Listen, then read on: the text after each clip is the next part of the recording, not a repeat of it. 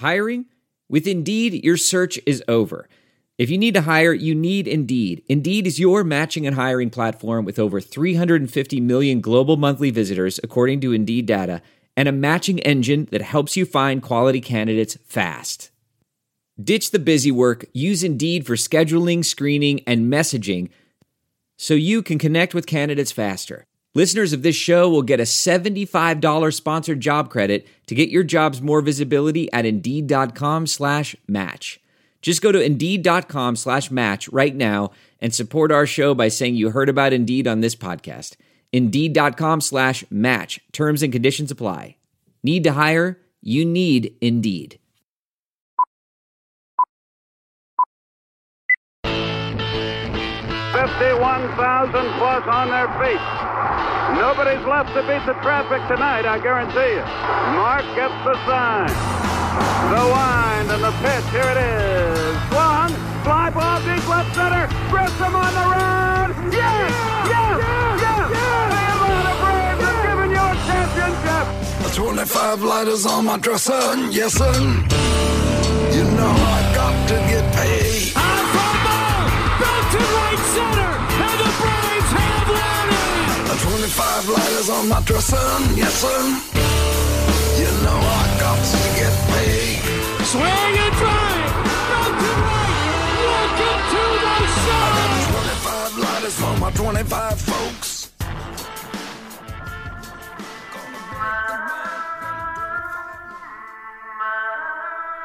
Now get ready. This is the Platinum Sombrero Podcast with your hosts, Dylan Short and Adam Doc Herbert.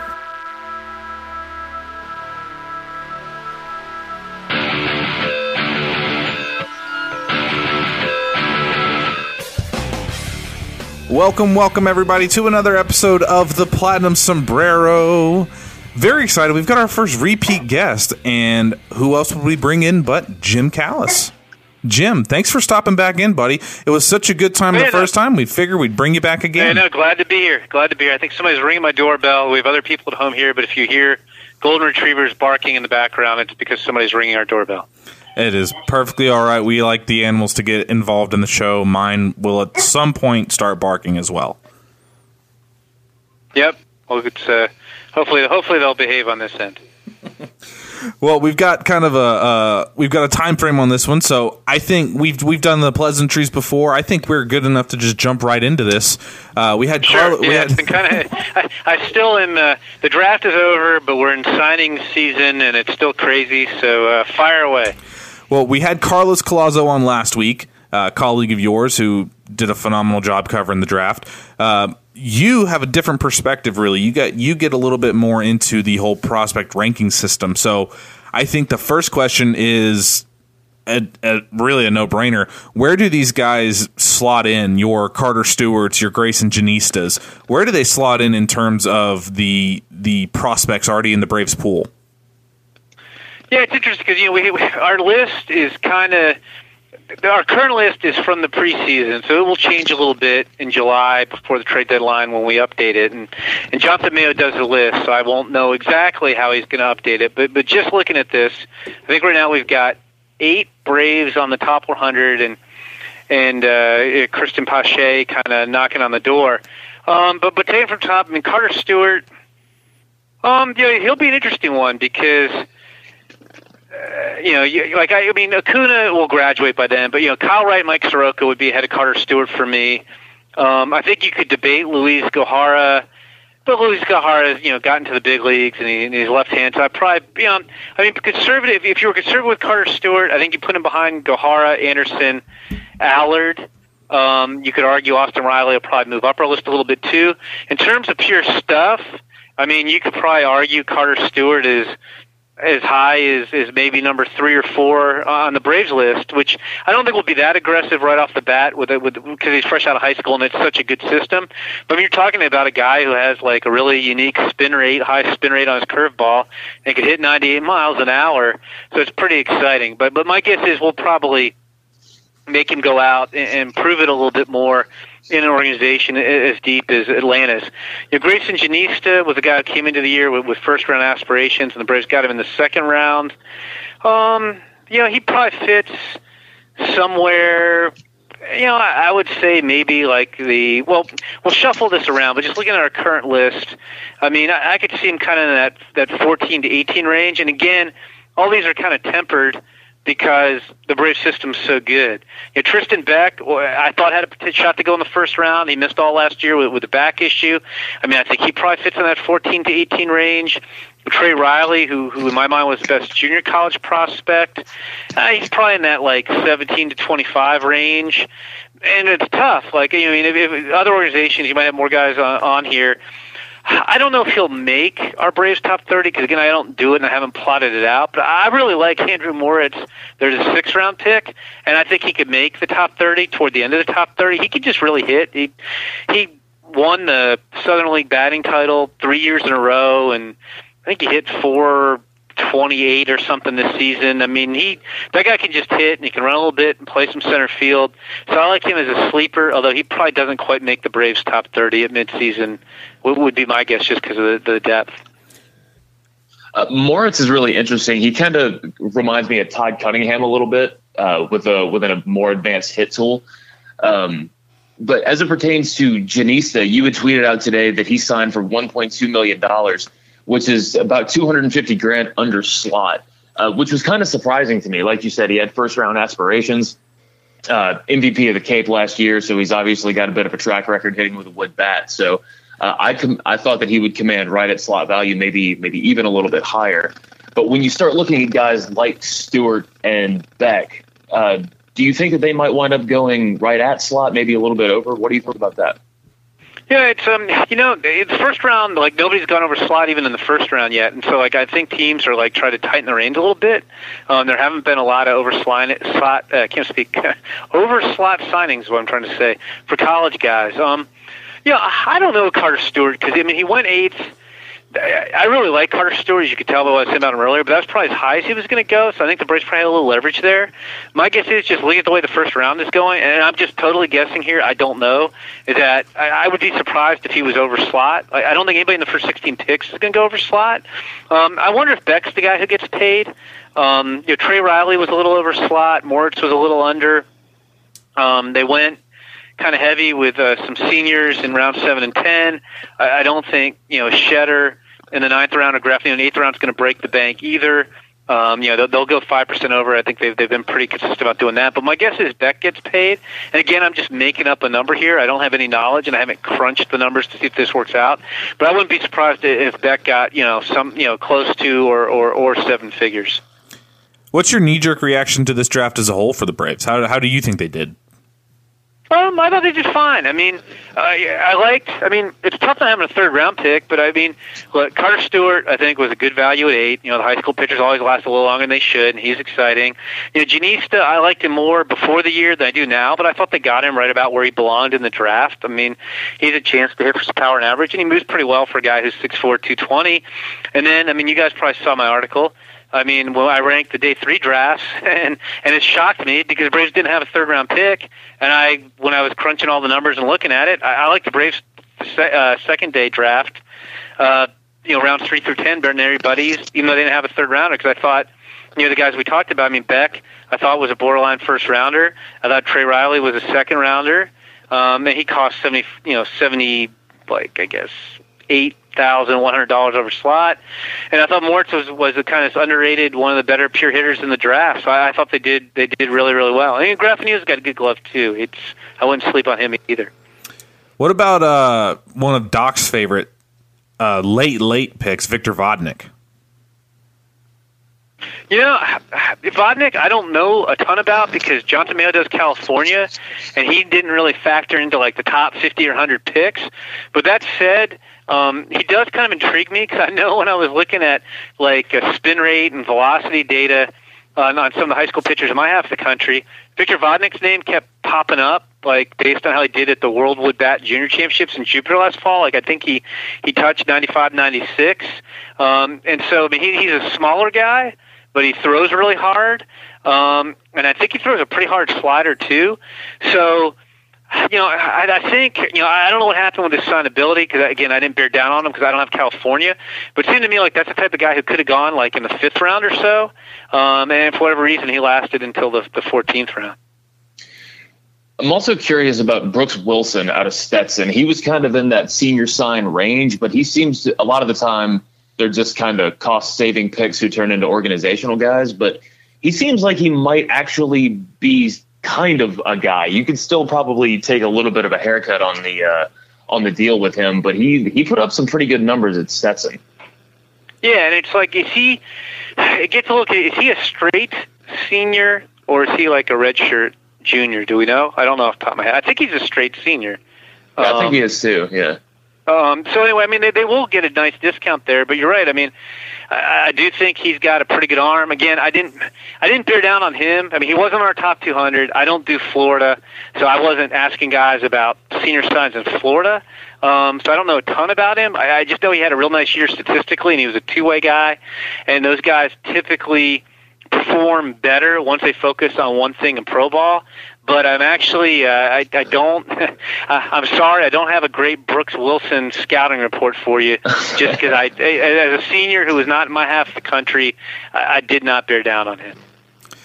Just getting back to Carter Stewart for a minute, how do you guys, and this is more just for to satiate my own curiosity, how is it, when you're talking about looking at a guy who's 18 years old, how do you go about assigning him 270 grades on his pitches? The curveball I get because of the spin rate, and just from watching it, it's absolutely filthy. But it's got to be harder to assign such a high grade to somebody who's going up against other 17 and 18 year olds, the vast majority of which will not be playing high end college baseball.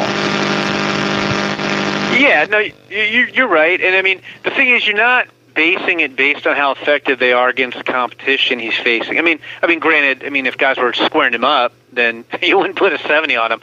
But you're basing that on the quality of the pitch. Like you know, he's got a higher spin rate. You know, it's a mid-80s, you know, hammer, and it's got higher spin rates. Like I think Garrett Richards has the highest average spin rate in the big leagues, and Carter Stewart throws curveballs with higher spin rates than Garrett Richards. You know, so that's why I put the 70 on there. And then you know, fastball-wise. I mean, you kind of look at velocity and life and command. I mean, he's up to 98 miles an hour, and he touches 96, 97 pretty consistently. So, you know, I think it's actually easier sometimes on the pitchers to put grades on them. And I will be the first to acknowledge those aren't the most precise grades in the world because you're projecting stuff for the future. But I think it's actually easier to grade the pitchers than it is the hitters because, like, putting a hit grade on a guy or a power grade on a guy, like, I think that's a lot tougher sometimes. Do you have any sort of, I know you don't really like doing the comp game, but if somebody had to nail you down and say who Carter Stewart reminds you of right now or what path you see him going down, do you have a guy in mind? Not really. Because again, I mean, I think we got like a Rick Porcello on him, maybe. But, you know, I'd like... It's weird because, like, Porcello, I don't know if you guys remember, Porcello threw really hard in high school, and then in pro ball, it's almost like they switched him from a four-seamer to a two-seamer, and, like, he's never been that guy who's thrown, like, 95, 96. And the velocities are goofy as well because I think you throw harder as an amateur than you do as a pro, whether you're high school or college, because you're pitching less frequently and with more rest in between. And the high school guys, a lot of times you see them in shorter stints on the showcase circuit. But I mean, I guess Rick Porcello is the one we got on him. But I don't love comps, and I don't love that one. Can I tell you one that I had just kind of toying around? For some reason, I can't get the name out of my mind. I keep kind of coming back to AJ Burnett as that big, tall guy has kind of a little bit of a different motion, has the hand of a curveball. Now, I've also heard his changeup is really good. It's just a great high school pitcher hardly ever uses his changeup. Yeah, I mean, I won't fight you on AJ Burnett. I'm just not a huge fan of comps because, to me, one, like you put a comp on a guy sometimes, like not that you throw. Well, I'll give you an example. Lenny Torres from New York, who was a second-round pick, and I forget who took him off the top of my head right now, but he's a little guy who throws real hard, and he can really manipulate the ball well. So, like, the obvious comp, and Jonathan Mayo used this on the draft pre-show we did, the Top 100 Prospect Show, like, you hear Pedro Martinez. Well, I mean, you can't put, I mean, you're making, like, physical comp there, but if you tell a fan, oh, Pedro Martinez, Lenny Torres is Pedro Martinez, and it's like, well, it's insane. Like, I'll tell him myself. I was guilty because I think he's the same style of hitter I think he might be a better defender, and I think he's got the same charisma. But I threw Derek Jeter out there and Dansby Swanson. Well, I mean, it's absurd to like you say it to a fan, like, oh, you're saying the guy's going to have 3,500 hits and win all these World Series, and like, no, I'm just kind of making like a style comp there. But I do think the comps were more important back in the day before you had all the video that we have access to, and that's all over the internet where you can see guys. I think the comps were a way. If I'm a scout, I'm painting a picture, and a lot of times it's just like a body comp, but I'm painting a picture to my scouting director who might not see everybody back in the day when you actually had to travel to see everybody. It wasn't on video, and that's what you're trying to do. So I'm just I'm part of the anti-comp brigade. I mean, I think they work well if they're natural, but I think like sometimes we get I shouldn't say forced is probably a little strong, but Jonathan Mayo and I get our arms twisted, like by whether it's MLB.com or MLB Network, like, hey, we need comps, and it's really hard to force comps. Like, I don't think there was a great comp for Casey Mize this year, who went 1-1 to the Tigers, but we kept getting asked comps. So that's where our anti-comp resistance comes from. I can promise that'll be the last one I ask you. No, I saw what you were talking about where Mayo compared Torres to Pedro, and I like Torres' profile, but when I heard that, I'm just like, well, and to be fair, Jonathan wasn't saying he was going to be that, but like somebody, he was put on the spot, and he was just saying, look, it's a little guy with a live arm who can really manipulate the ball. So like, you know, Pedro Martinez comes to mind, but like it's just absurd to like. You know, like I said, I'll tell myself, I think the Jeter comp to Swanson works, but you say that, and it's like, okay, well, I'm putting Dansby Swanson in the Hall of Fame. And it's like, no, I'm not really saying that. I'm just saying that's what he kind of reminds me of. I'm not saying he's going to become that. And I think, I mean, I know you guys understand it, but I think sometimes the average fan doesn't understand what we're trying to do, like if we relay a comp, and they're like, oh, that's ridiculous. So it just, I will say that's one of the good things with the draft being behind me, the actual draft, who picks who, is that I don't have to deal with comps as much as I did before. I will tell you this, I actually think that Jeter one is actually more than just the style of the game. I actually think that's a fairly decent comp. I think if Jeter didn't play for that Yankees squad, you just look at the player itself and how he was kind of more of a well-rounded rather than a specialist player. I think that one fit anyway. As soon as I heard it the first time, I thought it was a good match. But then again, I've never been the type of guy to think that Jeter was the most talented shortstop that ever played the game. Anyway, moving on from that, I will ask you, who do you think had the best draft overall? Best draft overall? Well, I mean, it winds up being kind of an easy answer. But I am tasked with I like writing that story every year. I do the best day two draft and the best overall draft. You know, and like, look, we know almost everybody in the top 10 rounds is going to sign, so you kind of base on that. But the thing is, I always feel like it's such a almost like a cheesy answer. Is it's the two teams that jumped out at me when I looked at it were the two teams that had three first-round picks. So I don't know if that's like a breaking news flash, that the Rays had three first-rounders, and Matthew Liberatore fell in their laps, and they got him, and then Shane McClanahan fell in their laps, and Nick Schnell's a potential five-tool outfielder. You know, they got those three guys in the first round, and they got some other guys too. And then, you know, the same thing with the Royals. I mean, they had three first-rounders, and they weren't expecting to get Brady Singer or Jackson Kowar, and then they took Daniel Lynch with their third one. So I thought those two teams had the best draft. I did a top five. I had Diamondbacks, Indians, Athletics, 3, 4, 5, and they all had at least one extra pick. I gave an honorable mention to the Blue Jays for having the best draft with no extra picks. And, you know, their big three guys where they got the Magnolia, Texas high school teammates, Jordan Groshans, third baseman, Adam Klopfenstein, right-hander, who are already signed, and then Duke outfielder Griffin Conine. So I liked their draft as well. But I always feel like it's such a cop-out in a way to pick those teams, but again, I mean, I sit there and I kind of look at each draft and kind of enter them into a spreadsheet and play around with them a little bit, and it's hard not to come to that conclusion, at least as of right now, especially when they both got a guy that we had ranked in our top five. You know, the Rays got Liberatore at 16, and the Royals got Singer at 18. When I look at the Blue Jays, I just see a couple years from now, they're going to be able to field a team that is nothing but a bloodlines team. Between Conine and Vlad Jr. and Bo Bichette, and they've got Cavan Biggio too. You give them another draft or two, they're going to be able to fill up an entire roster with just the sons of former major leaguers. All those guys can play. You know, I mean, Biggio, you know, it was kind of more curiosity is probably harsh, but like he just had a so-so career at Notre Dame, and you know he got lumped in somewhat with Guerrero and Biggio because they were all on the same. I mean Guerrero and Bichette because they were all on the same team, and Biggio has been raking in Double-A this year, so kudos to him. I mean he was very highly regarded out of high school, so he's apparently on the upswing again. But yeah, it's although like what's interesting is it's not just bloodlines; all those guys can really play. They still should have drafted Cody Clemens just to keep with the theme. Well, especially if he's going to hit home run every game he plays in, really? Apparently for the rest of his life, which is what he seems to be doing. Yeah, they should have. He would have been a natural, although the Tigers beat him too. I liked Cody. I mean, I kind of had him pegged.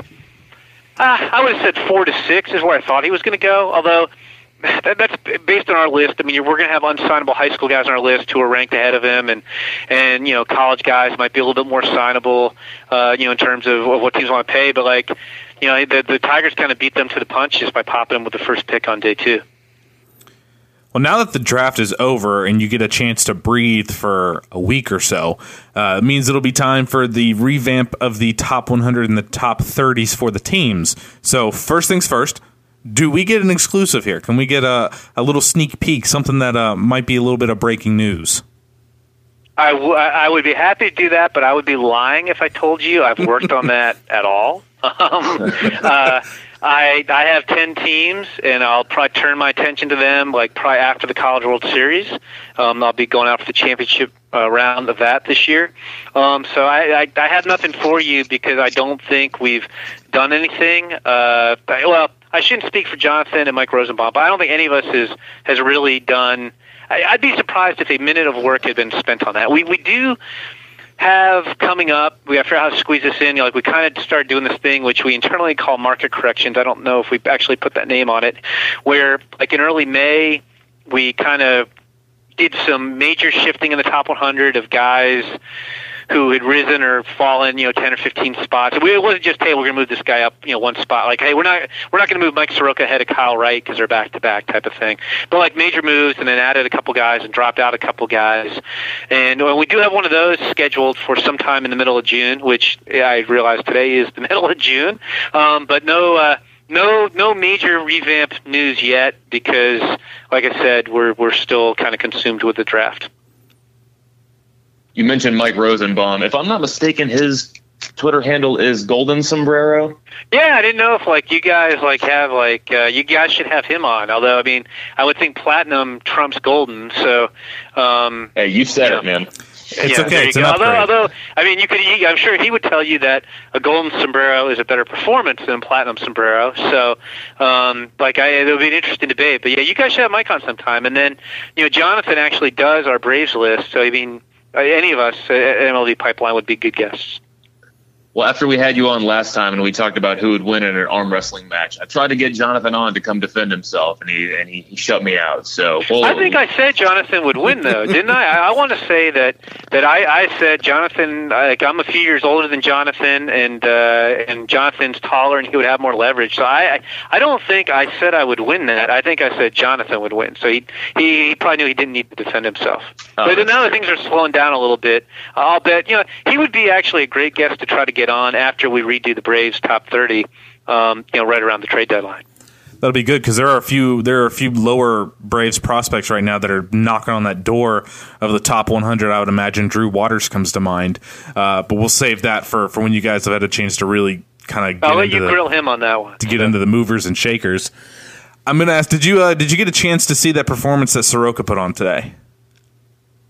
Oh, I'm sorry, I missed into that. So did you get a chance to see what? The dominant performance Soroka put on today?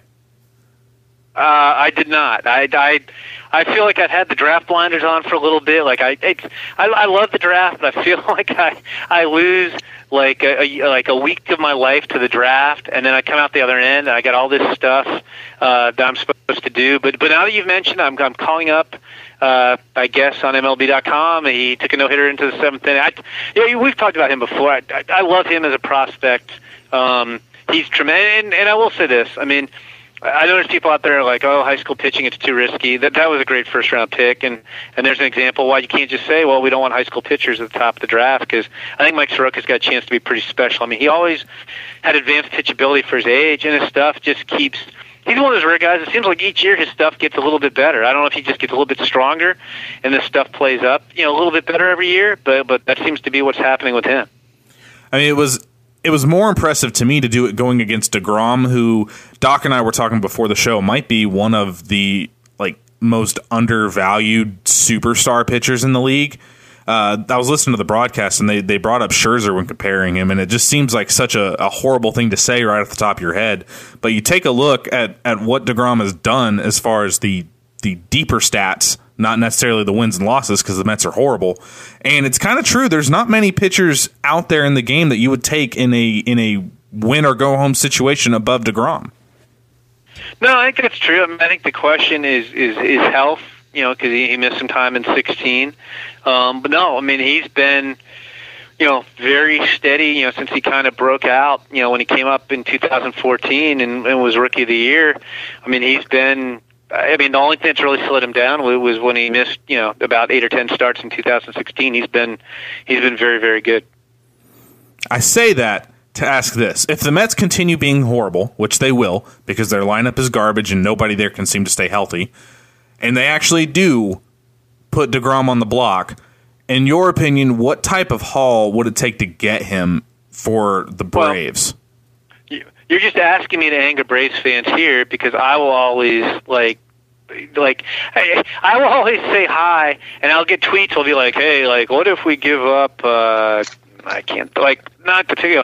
Well, what if we give up Kyle Muller and Alex Jackson and Travis DeMeritt for Jake DeGrom? I feel like that would be too much. I mean, I know you guys aren't saying that, but I get those tweets from people all the time, and it's like, no. Like, if you're going to get Jake DeGrom, you're talking about a guy who isn't even arbitration eligible, I think, until the end of this season.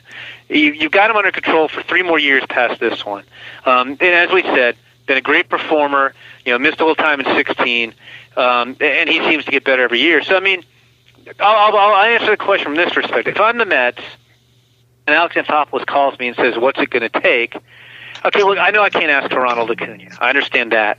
But you know what? I'm going to want Mike Soroka or Kyle Wright to headline that deal.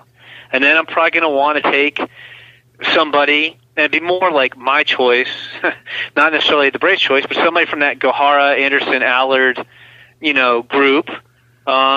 And then I'm probably going to want a position player or two. I might want Cristian Pache, and then I might want to like look a little deeper and maybe not. You know, I might try to go. Oh, you know, not that people are taking guys off of ranks. But, oh, hey, Drew Waters only ranked 18th. So well, Drew Waters is the 4th guy. So I'm going to want a lot for Jake DeGrom because he's going to command a lot. I know you so just I'll said that kind of. This. I'll ask you guys a question. So if I'm Sandy Alderson and you guys are Alex Anthopoulos, and I call up and I'll say, okay, here's what I want. You know what? I'll let you guys keep Mike Soroka. I'll say Kyle Wright, Ian Anderson, Cristian Pache, and Drew Waters. You know what? I don't even know if I want. I probably want a little bit more. But let's just say I did that. Would you guys give that up for him?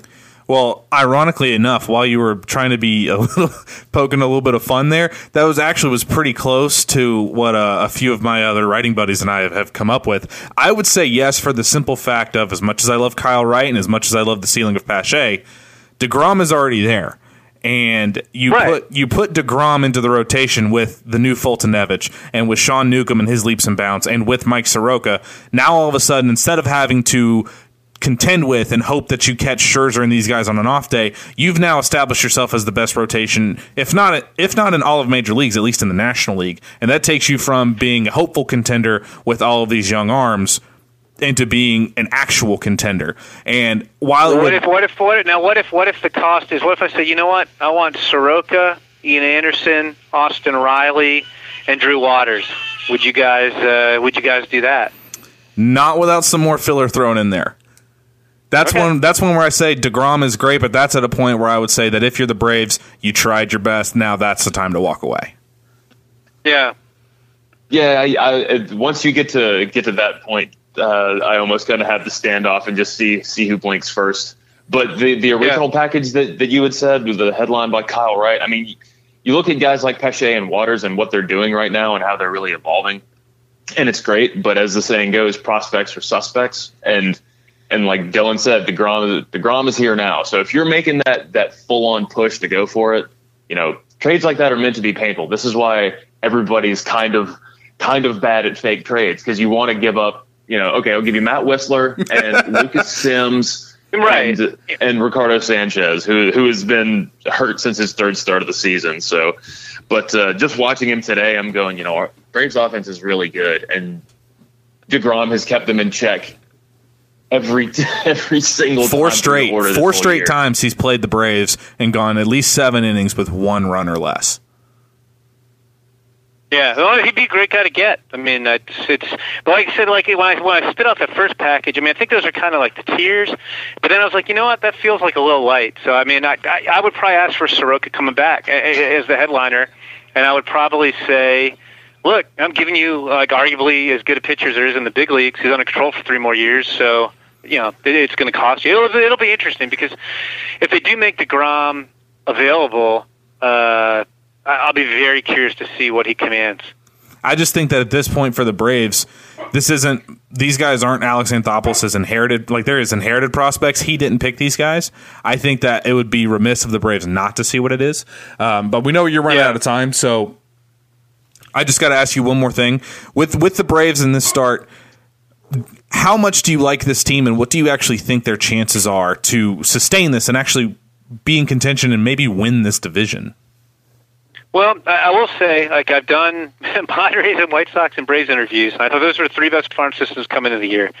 And on each time I've done those interviews coming into the year, I said, a lot of times with these great farm systems, they contend a lot earlier than expected.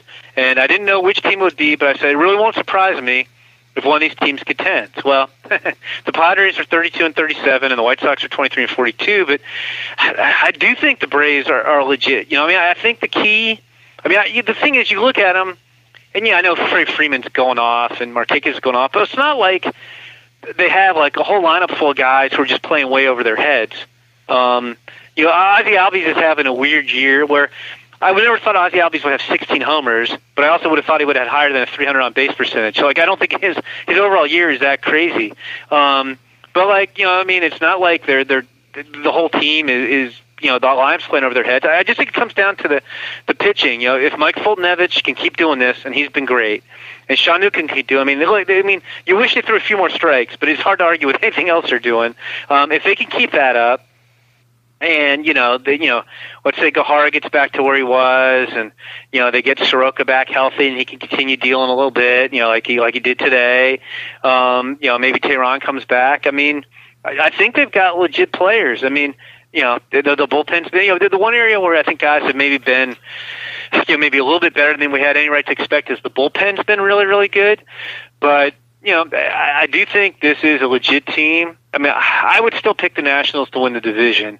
I don't see any reason why the Braves won't be in the wild card race until at least the bitter end and possibly win the wild card. I like hearing that. Good answer. I don't like that you picked the Nationals to win the division, but I will take what I can get, sir. Well, we'll see who gets Jake DeGrom. So there you go. There we go. All right, Jim, we know you got to go. You're a very busy man at this time. One more time, thank you so much for coming back on. It's always fun getting to talk to you and pick your brain. It's great talking to you guys, as always, and we'll talk again soon, hopefully. Thanks, Jim. It is always a pleasure having Jim Callis on the show. I enjoyed that immensely. Doc, just kind of recapping what he said there a little bit. Were you kind of – what did you think about what he was talking about with Carter Stewart? I think anywhere we look, we're going to find people giving him rave reviews. You know what I mean? I think that the industry consensus kind of is that it was a very logical match, and for the development track that the Braves can put him on, I think that that's absolutely right. I think that the Braves will end up with the right guy. I mean, I keep coming back to that too. It's almost like I kind of wanted to see a position player just to break the mold a little bit. But you can't argue with somebody the likes of Carter Stewart there. I mean, that curveball by itself is disgusting. And with 270 pitches, projectable frame, if the Braves kind of do with him what they if he is as polished as most people have said, that might not be a 4-year wait for Carter Stewart. That might be another 2-year type of wait. Yeah, and to kind of put the expectations on him that he's going to track like Soroka has, or yeah, I don't want to do that. Allard has. Well, and those are special cases, but you could be right, and especially because this is where I get really intrigued. He's got the 270 pitches, and you mentioned this to Jim, is that he has a really quality changeup too, but he hasn't had to use it. It's similar to Gohara, where he's got the killer fastball, he's got the killer slider, and his changeup is still a work in progress. But as long as you've got those two pitches working, you don't have to really rely on it as much. So as it starts to grow and become that weapon, you know what I mean, then the sky is really the limit for somebody like that. What I read on Stewart was that his changeup is actually a potential plus offering. He just didn't have to use it in high school, whereas Gohara didn't start throwing a changeup until last season.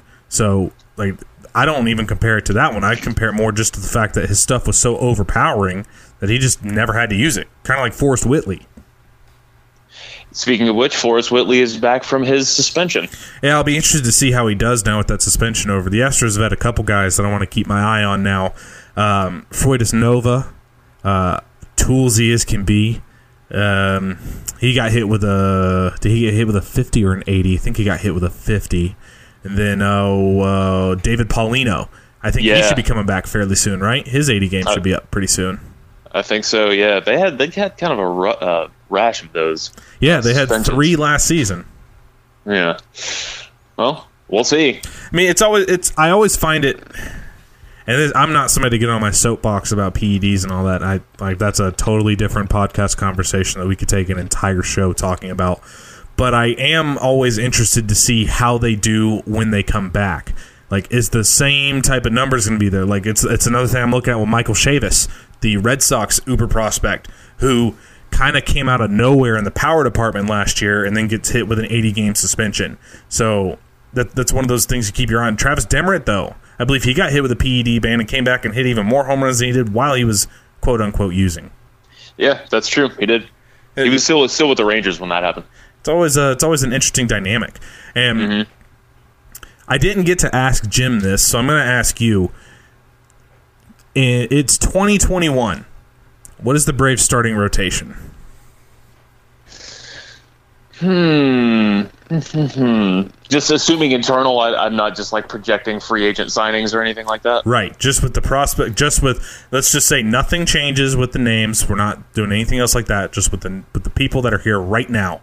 What is the 2021 rotation looking like? I think, and this could be recency bias after what happened today, but I think Mike Soroka is the number one starter. I think Kyle Wright is in the rotation. I think... You know what? I'm just going to start throwing out randoms because baseball is weird. You never know. Say Tucker Davidson, Ricardo Sanchez and Anderson Franco, because I swear that dude is like he's going to be in this organization for the rest of his career. I don't feel like you just took that very seriously, sir. Well, and I'm trying. Like I said, I'm trying to think about who realistically, because Ian Anderson is still a couple years away. Joey Wentz has really struggled. Bryce Wilson came out of nowhere and kind of it's okay. Soroka, Wright, Tukey, Newcomb, Fulte. There you go. There we go. That sounds a little bit more likely. I'm going to change. Let's see. I think I would go with. I think you're right. Soroka would be the number one. Kyle Wright, I think, would slot in. I think it would go Soroka, Newcomb, Wright, Fulte. And then I might be tempted to say Allard. You sure you don't want to put Anderson Franco in that spot? I think I'll survive without him. Now, if I'm talking what's actually going to happen, it's going to be Jacob DeGrom, Mike Soroka, and then blah, blah, blah. Don't care. But it will be DeGrom. I will speak this into existence. I'm going to LeVar Ball this situation. Oh, jeez. And speaking about DeGrom, I kind of want to expound on that a little bit because This is going to make a lot of people really angry and might make you angry. But let's say, for the sake of argument, his second trade, which we all agreed was a little too much to pay when you have Soroka, Riley, Pache all in the same deal. Well, let's kind of tweak that and say it's a package built around Soroka, which would say let's make it Soroka. I would say Soroka, Freed, Pache, and Drew Waters. See, that to me, like the Soroka thing, like you bring in DeGrom to supplement guys like Soroka for me. Like, so are you saying no to that one? I mean, I think you Soroka, if he rattles off a couple more starts and shows what he showed before the shoulder injury and today when he got back, I think that he's almost in Acuña and Albies territory where it's like, no, these are building blocks. This doesn't, you can't get rid of those guys, like even for somebody like DeGrom, especially if it's an interdivision rival. Like, if I see Mike Soroka in a Mets uniform, I might hurl. See, I knew you were going to say that as soon as I mentioned Soroka's name.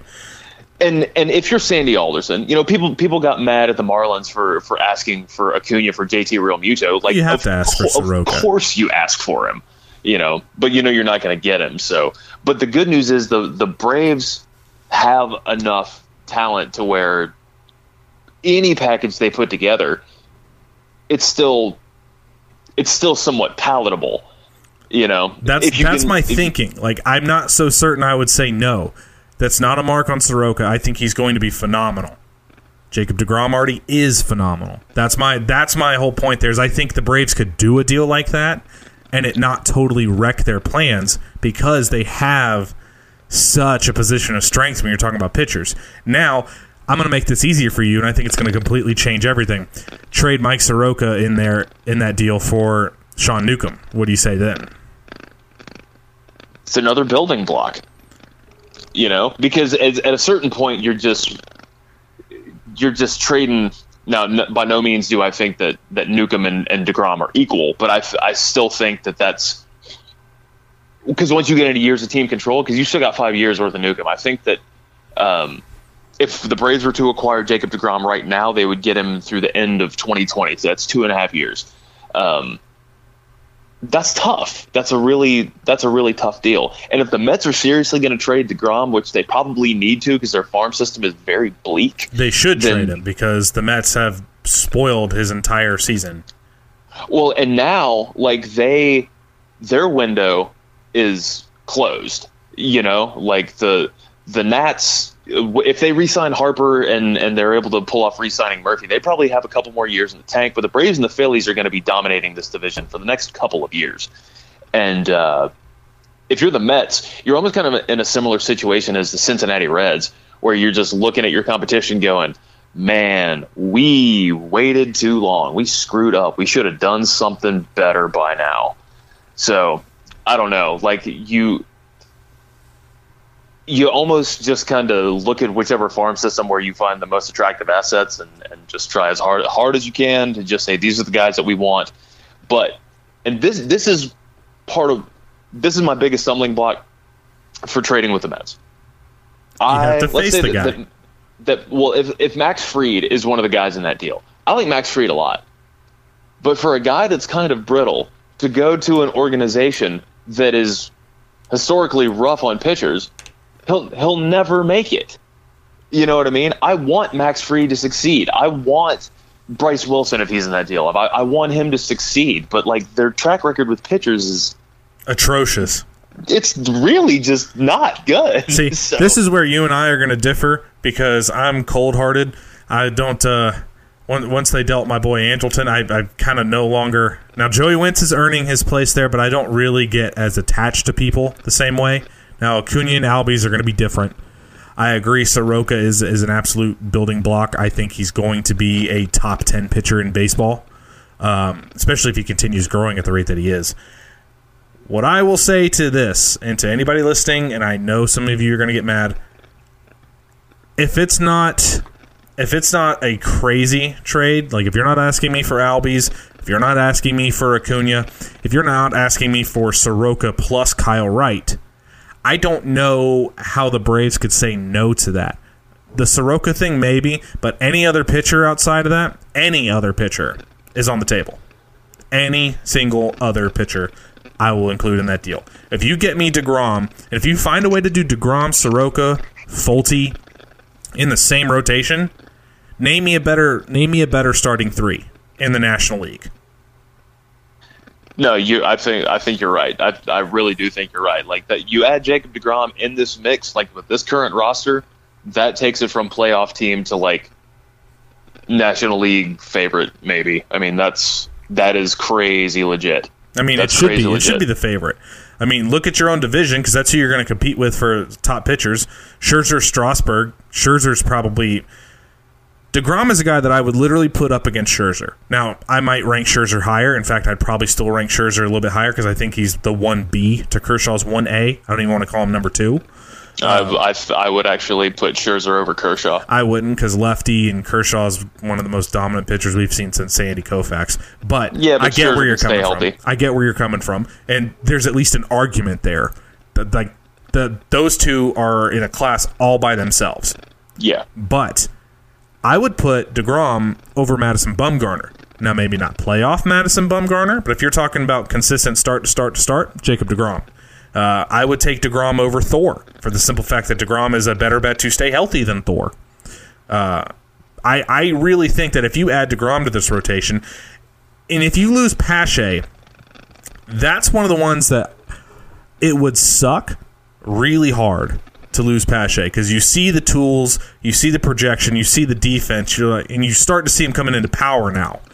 That would suck, but you could survive that move.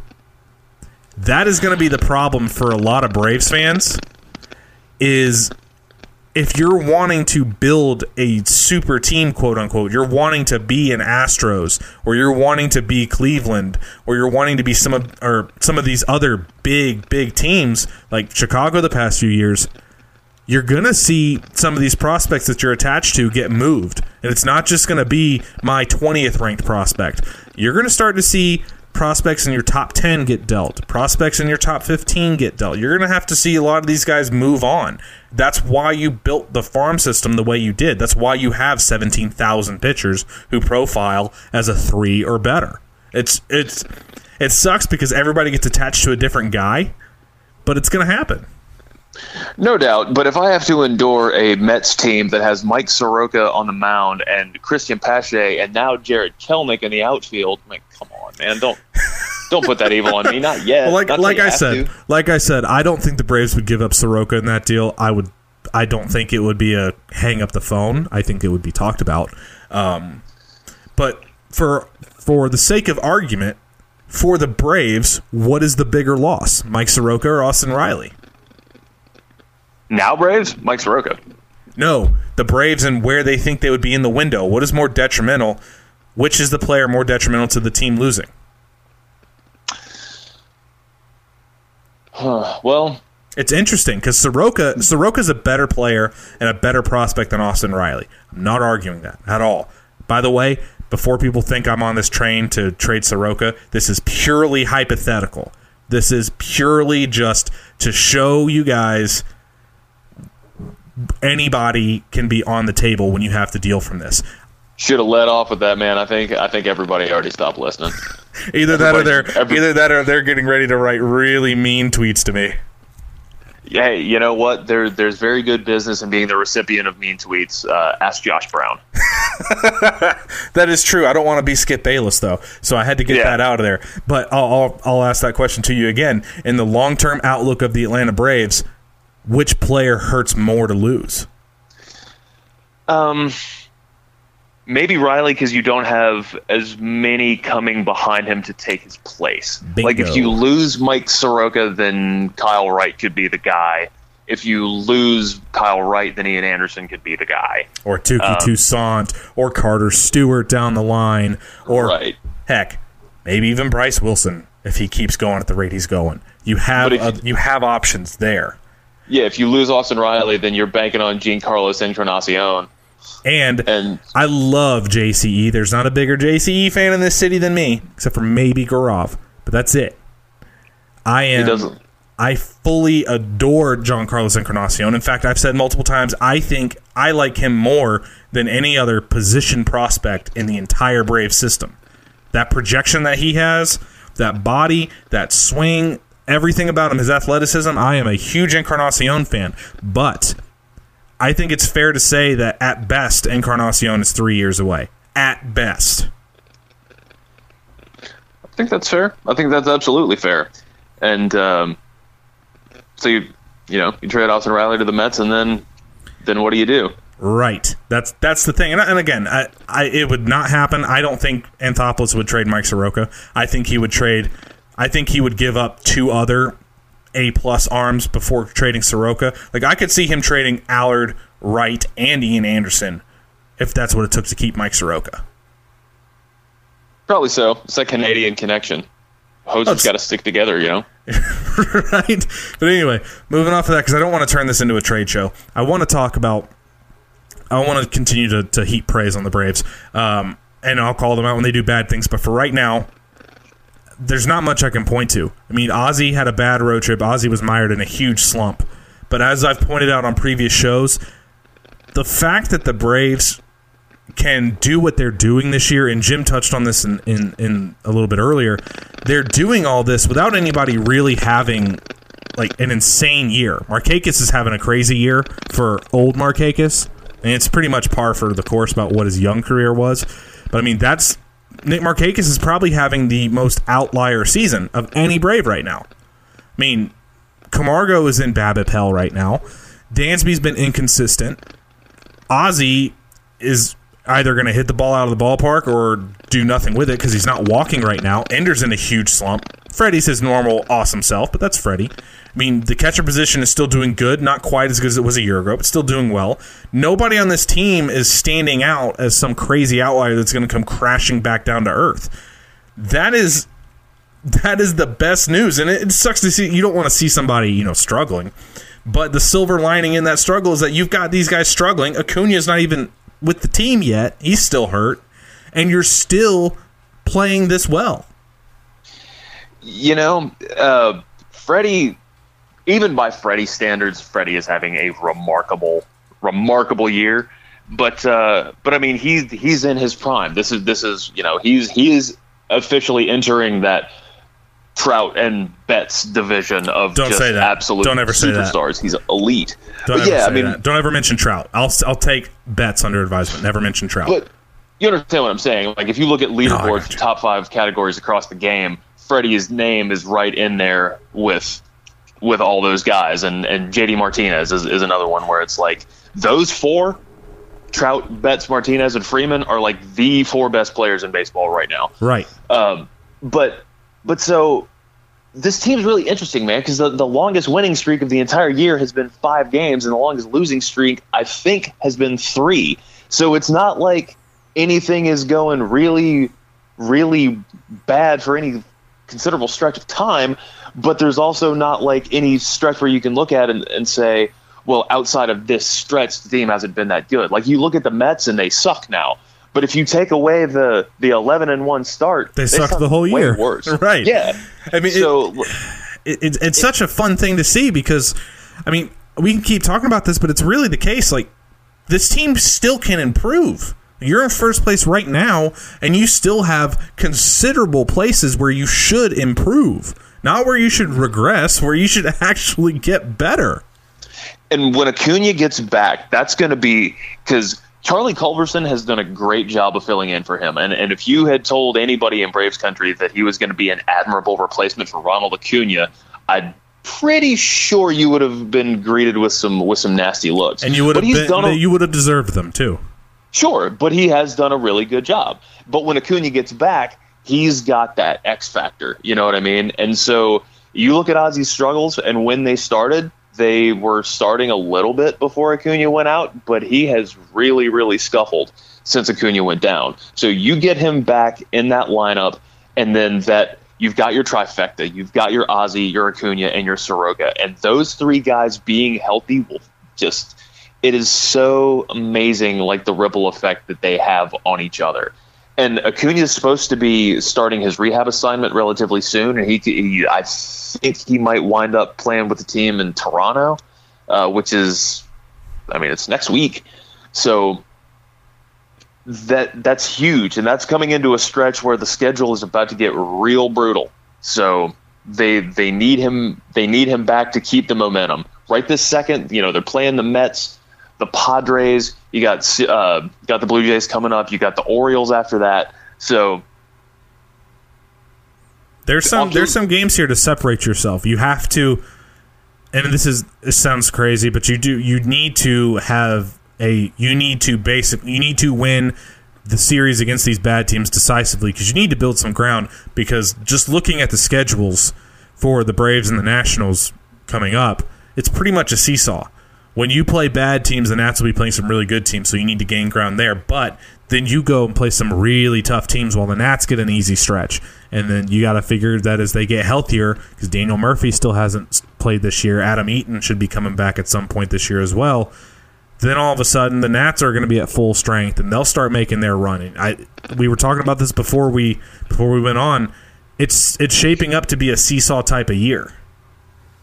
Oh, well, the Braves are lucky enough to get their rough stretch in the middle of the season and have some time to rebound. It's between June 29th and July 20th. You got Cardinals, Yankees, Brewers, Blue Jays, which is not that bad.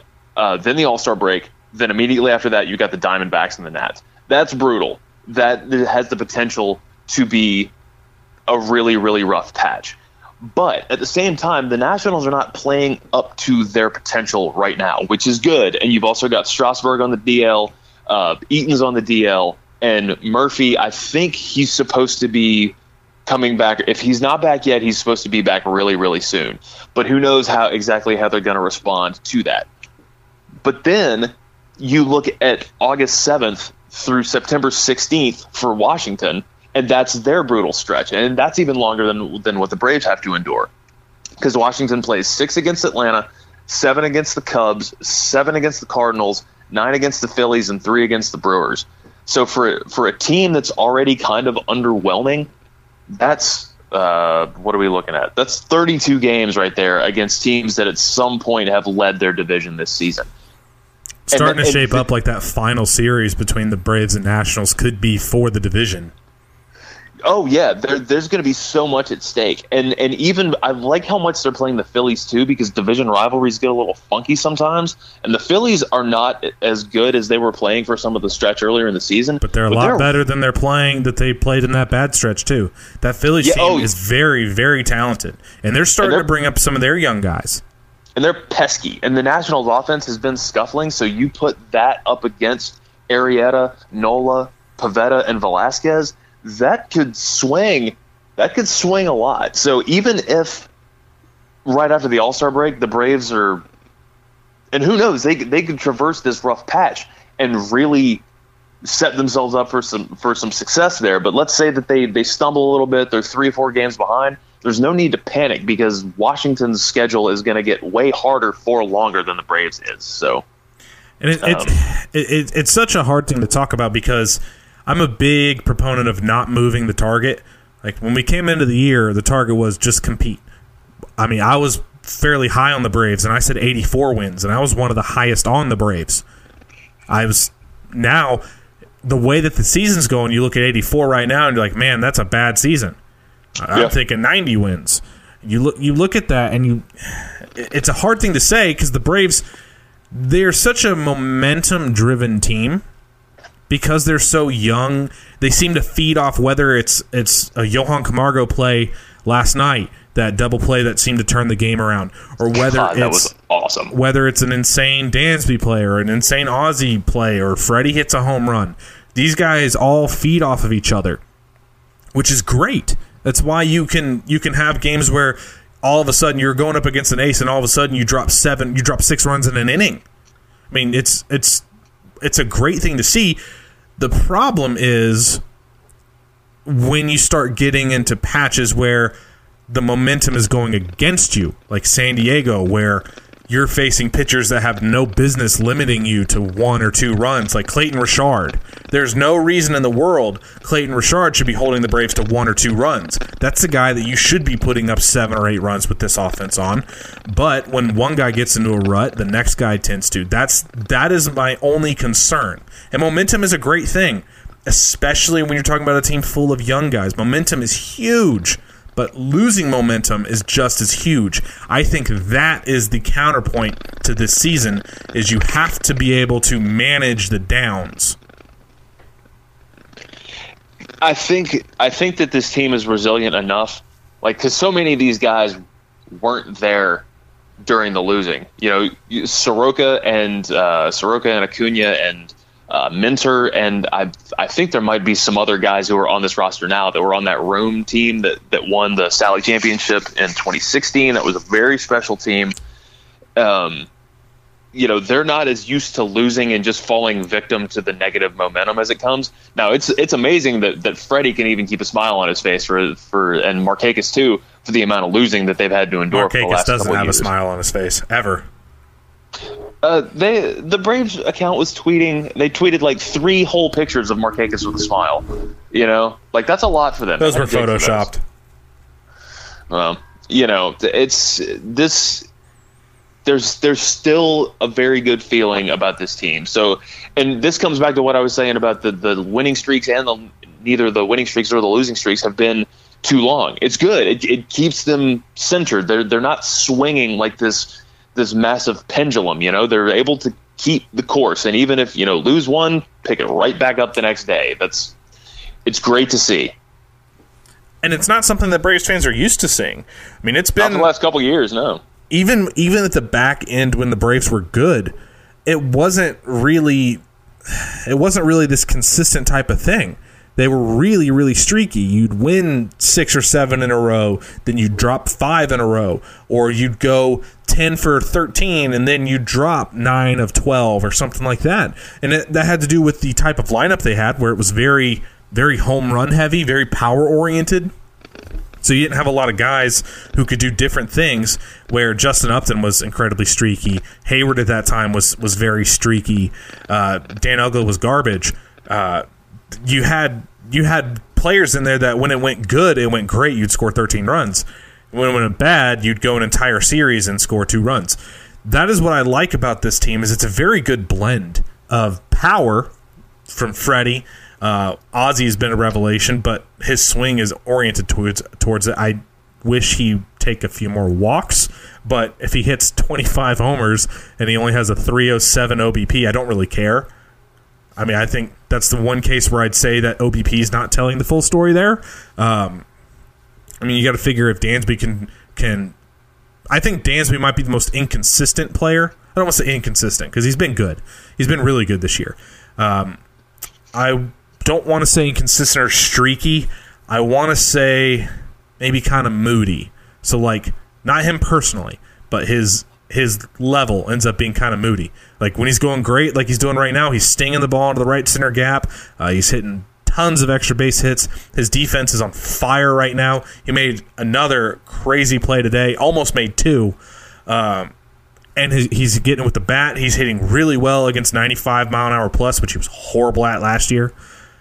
When it's going good for him, it's going great. But he's prone to lulls too.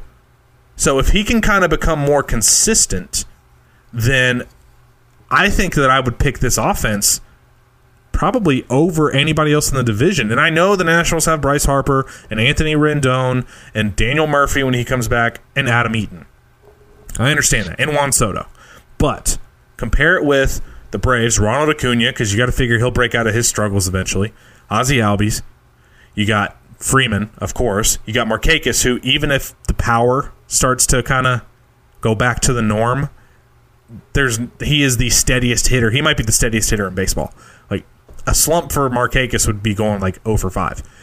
He's going to hit a single in there somewhere. Dansby, if he gets consistent, Camargo, you have to figure the BABIP thing is going to turn around in his favor at some point. Ender, whether he should turn it around, but if not, then Ender might be the only hole in your lineup.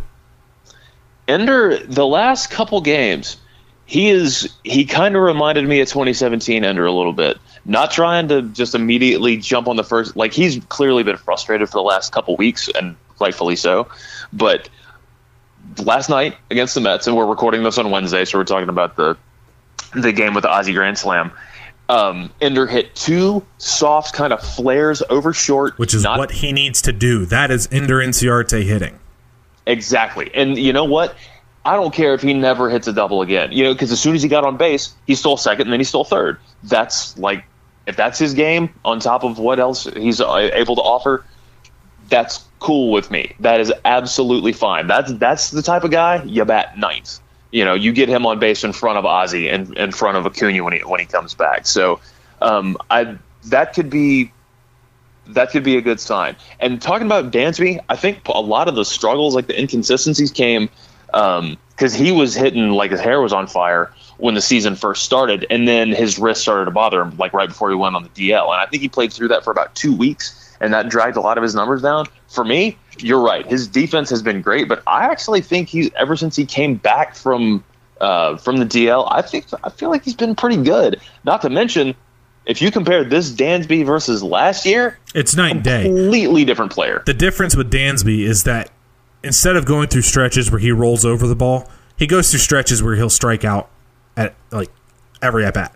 That's the only thing. And I'm not saying this to bang on Dansby, because if you look at the lists of the offensive lists of shortstops in the National League, Dansby's like second, third, and all that. Like he's consistently in the top five in just about every category. The only thing to get is to get him to, I think when he has a couple strikeouts in a row, he starts to press a little bit. And he's young. That's what happens when you're young. Ender's been pressing the entire season. Ozzie went through that 5 for 40 stretch where he was pressing like crazy. It happens in a young team. The good news is everybody else is picking up the slack, and it's not killing your team. Like if this were to happen and the Braves found themselves buried because of it, then you'd have a reason to be mad. I actually still point it as a silver lining that you can have somebody that goes through swings like that, or whether it's Ozzie and his horrible 3-4 week stretch. And it doesn't really affect the club that much. It doesn't affect your place in the standings. Now, some of that has to do with the Nationals being down, but I don't care. That's a them problem. That's not a me problem. Hey, you know what? If they're not going to take advantage of the opportunities that they've been given to take this division back from a team that's... Yeah, they... You know what? Cool. You had your shot. Exactly. And that's why I'm so bullish on... I think the Braves can win this division this year. It's not too often. It's like having the bases loaded and nobody out, and you don't cash a run in. At that point, the momentum of the game swings so much that you pretty much know that something bad is going to happen. It's that same way with the Nationals, where they've probably had 4 or 5 different opportunities to take a decent-sized lead in this division, and they just haven't been able to do it. Yeah, and to their credit, like as we pointed out, no Murphy, no Eaton.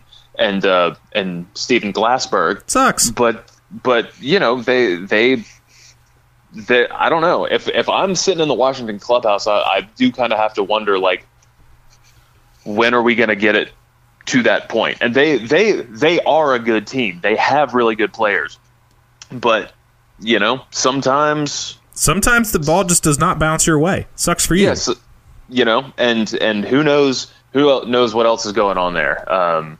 You know, everybody's got a lot on their minds, and I think that they know they can see the Braves coming out of it. They could see the Phillies coming out of it, and they've got these guys that are signed long term.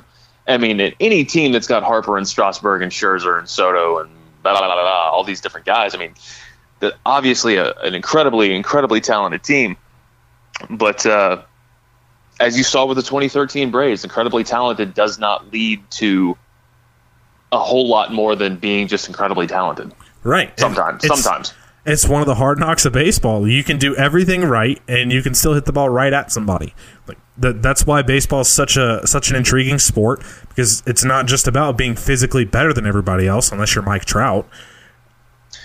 Yeah. You and I both, and everybody, every baseball player ever has hit the ball right on the screws, hit it perfectly, and somebody happened to be standing right where the ball gets hit. That happens all the time. Sometimes the breaks just don't go your way. Sometimes you do, and you're Chris Johnson, and you hit 340 for a season. But for the most part, it's the other way around. And that's what teams have to be able to overcome that. That's one of the things that I think you can talk about the Nationals being more talented than the Braves, and they are, when you consider Bryce Harper, Scherzer, Strasburg, Trey Turner, Soto, Eaton, Rendon, Murphy. Can't forget Ryan Zimmerman, as much as I don't like his face. Can't forget about him. They're an incredibly talented unit. I don't think that they are mentally tough. I don't think they ever have been. I think, you remember those Red Sox teams, the one that got busted drinking, being drunk, basically, where the bullpen was basically drunk during games? Mm-hmm. How talented that team actually was. And then for some inexplicable reason, they would struggle in the playoffs. Now they did win a World Series. I get that. The Nationals have been talented enough to win one. But after they won that World Series, the Red Sox went through a little bit of a patch where before they got Sale, before Mookie Betts exploded onto the scene, before Bogarts came around, they were having some problems in their own division too, where they had more talent than nearly anybody else, and yet they would go through these stretches where the going would get tough, and all of a sudden something would happen, whether the team would get mad at each other or what have you, and the team would just underperform. I think this Nationals team is a lot like that. I don't think that they're a very mentally tough team.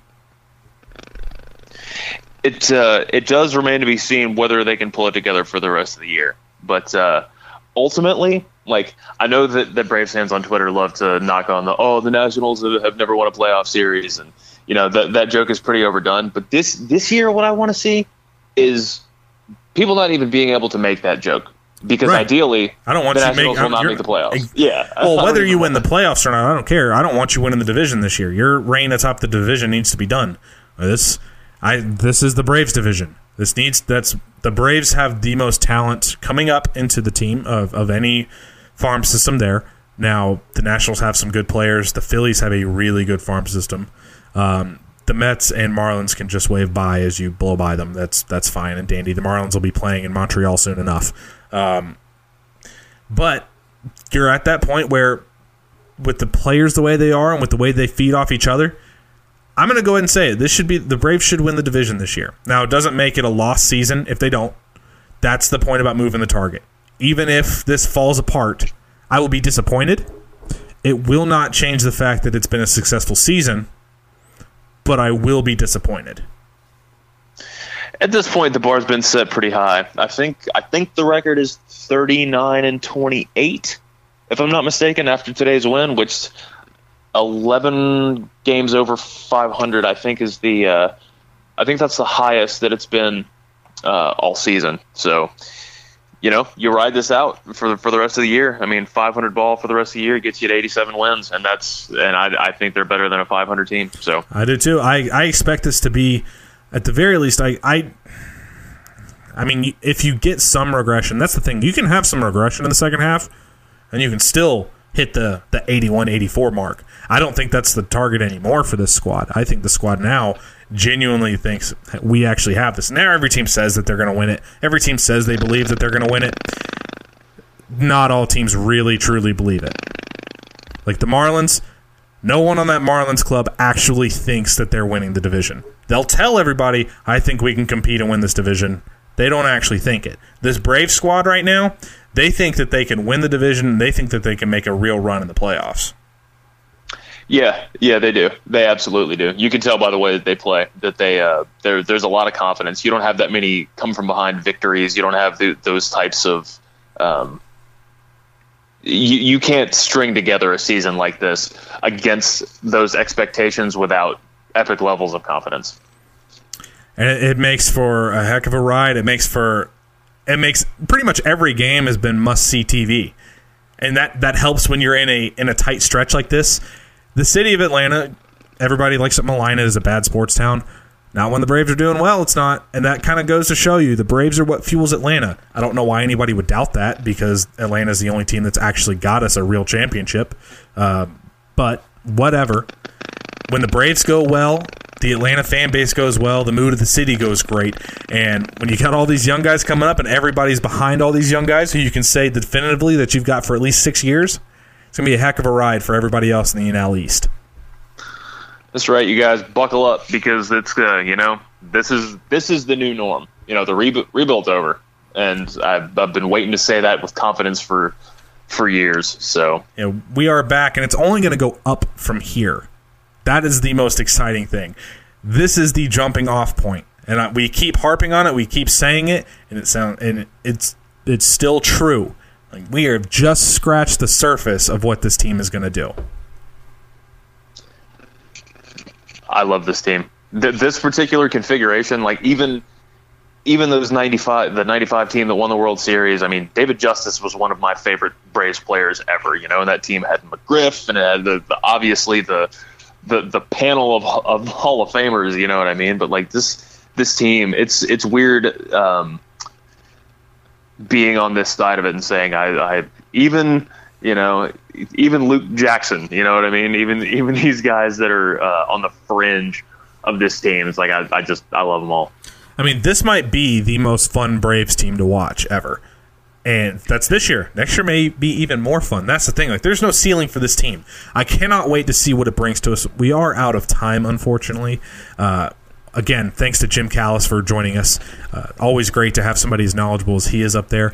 Can't wait to see when he comes out with the next Top 100 and when Pipeline gets their new renovated Top 30s. Can't wait to see that, and we'll discuss that on the show as well.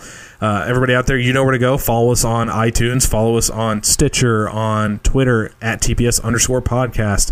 Follow us on Podbean. You can take us on the new Podbean app. CastBox as well. Facebook if you're into that sort of stuff. You know where to follow us on our Twitter account, @BravesHerbert, @DylanXShort. Doc, it's been fun. Again, as always, highlight of my week. Buddy, you know, this is the new tradition, and I enjoy it every time. So thank Braves you are here to stay, and so is the Platinum Sombrero podcast. Thanks, everybody. Thanks, everyone.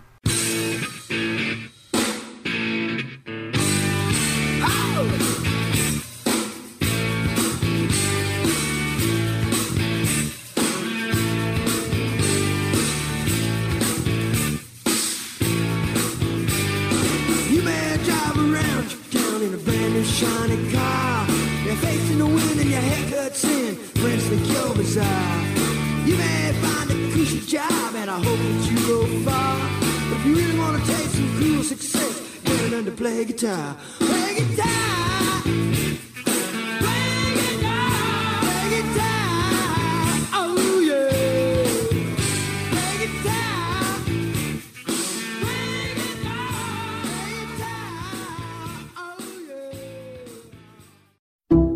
Some people just know the best rate for you is a rate based on you with Allstate. Not one based on the driver who treats the highway like a racetrack and the shoulder like a passing lane. Why pay a rate based on anyone else? Get one based on you with DriveWise from Allstate. Not available in Alaska or California, subject to terms and conditions. Rates are determined by several factors, which vary by state. In some states, participation in DriveWise allows Allstate to use your driving data for purposes of rating, while in some states, your rate could increase with high-risk driving. Generally, safer drivers will save with DriveWise. Allstate Fire and Casualty Insurance Company and affiliates, Northbrook, Illinois.